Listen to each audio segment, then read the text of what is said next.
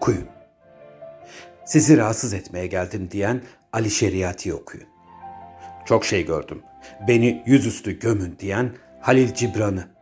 Hayır Sancho, bizi büyülediler.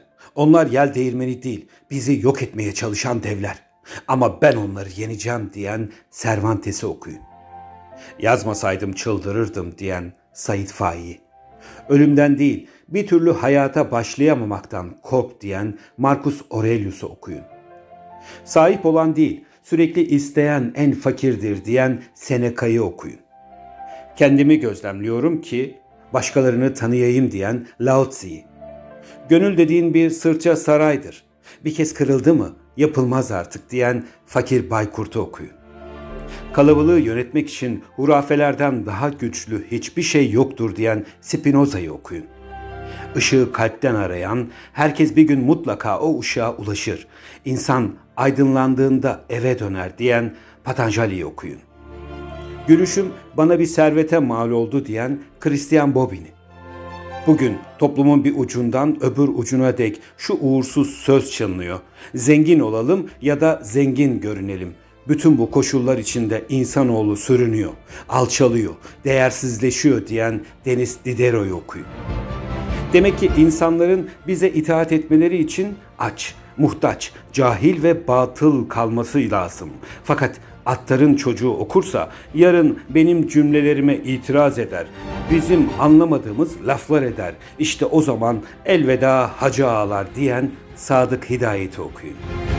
Benim açımdan dünyanın en büyük günahı umutsuzluğa kapılmaktır diyen Roger Grady'yi, tutuculuk ve hoşgörüsüzlük tutkularını azdırmak da bir suç, kin yolunda yurttaşlığı sömürmek de bir suç, son olarak tüm bilim gerçek ve adalet çağını oluşturma yolunda iş başındayken kılıcı çağdaş tanrı yapmak da bir suçtur diyen Emil Zola'yı okuyun. Kendi bakış açılarından tüm dünyayı yargılamaya başlarlar ve kendilerinden azıcık değişik olanları bile suçlayıp mahkum ederler diyen Dostoyevski'yi okuyun. Herkes kendisi için bir derstir. Elverir ki insan kendini yakından görmesini bilsin. Benim yaptığım bildiklerimi söylemek değil, kendimi öğrenmektir.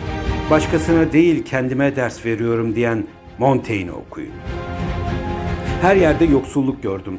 Sineklerin insanlardan daha iyi durumda oldukları yerler bile var diyen Cesare Pavese okuyun. Zalimin etrafı her zaman onun ve onun yapacağı iltimas için peşinde dolanıp ona yalvaran ve dalkavukluk eden insanlarla çevrilidir. Sadece onlara emredileni yapmakla yetinmezler. Aynı zamanda düşüncelerini önceden tahmin edip onu mutlu etmek için çaba göstermelidirler. Ona itaat etmeleri yeterli değildir. Hoşuna gitmeliler. Kendilerini onun hizmetinde parçalamak, heba etmek zorundadırlar. Kendi mizaçlarını zorlayıp zevklerine uymalı ve doğalarını inkar ederek sözlerine, seslerine, vizyonlarına ve gözlerine dikkat etmelidirler diyen Etienne de la Boétie okuyun.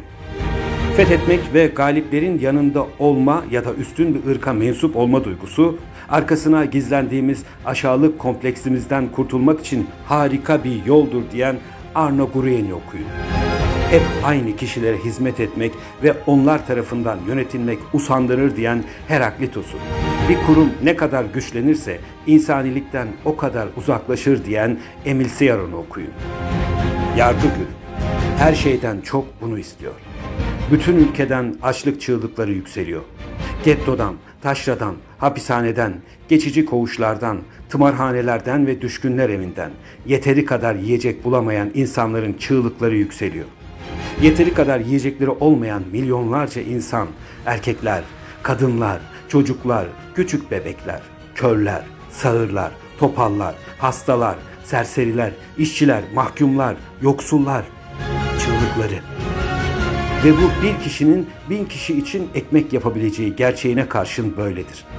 Bir işçi 250 kişi için pamuklu, 300 kişi için yünlü elbise, 1000 kişi için içe ayakkabı yapar.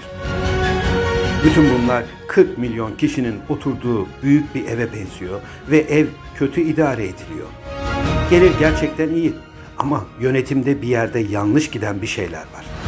5 kişinin 1000 kişiye yetecek kadar ekmek yapabildiği, Ama yine de milyonlarca kişinin yiyecek ekmek bulamadığı bir yerde bu büyük evin yanlış yönetilmediğini kim ileri sürmeye cüret edebilir diyen Jack London'ı okuyor. Bu devlet artık yalnızca kendi kendisine ayak uyduruyordu. İnsan bu devlette olumsuz özgürdü. Yasanın önünde bütün vatandaşlar eşitti. Ama zaten herkes de vatandaş sayılmıyordu diyen Robert Musil okuyor. Düşünmek insanın kendisiyle konuşmasıdır ve birbirimizle konuşmamızın gerekliliği sayesinde içimizden her biri konuşur kendi kendisiyle diyen Miguel de Unamuno'yu okuyun. Bir insan köle olduğu zaman ruhunun yarısını da kaybeder ve uzun süreden beri kimse yalnız, sade ve süssüz bir hayatla tatmin olmuyor.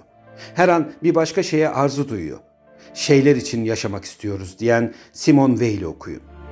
Suçluyu bulmak istiyorsanız önce işlenen suçun kime yaradığını araştırın diyen Alexander Dumas'ı okuyun. Hülasa, iyi bir kitap bulun.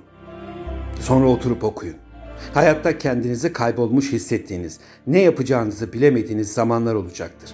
Kendinize dönebilmenizin yolu okumaktan geçiyor. Bunu hep hatırlamanızı istiyorum. Okudukça bu zor zamanları nasıl aşacağınızı daha iyi anlayacaksınız diyen Matt Hage okuyun. Okuyun. Zira mürekkebin akmadığı yerde kan akıyor. Sağlıcakla ve kitapla kalın.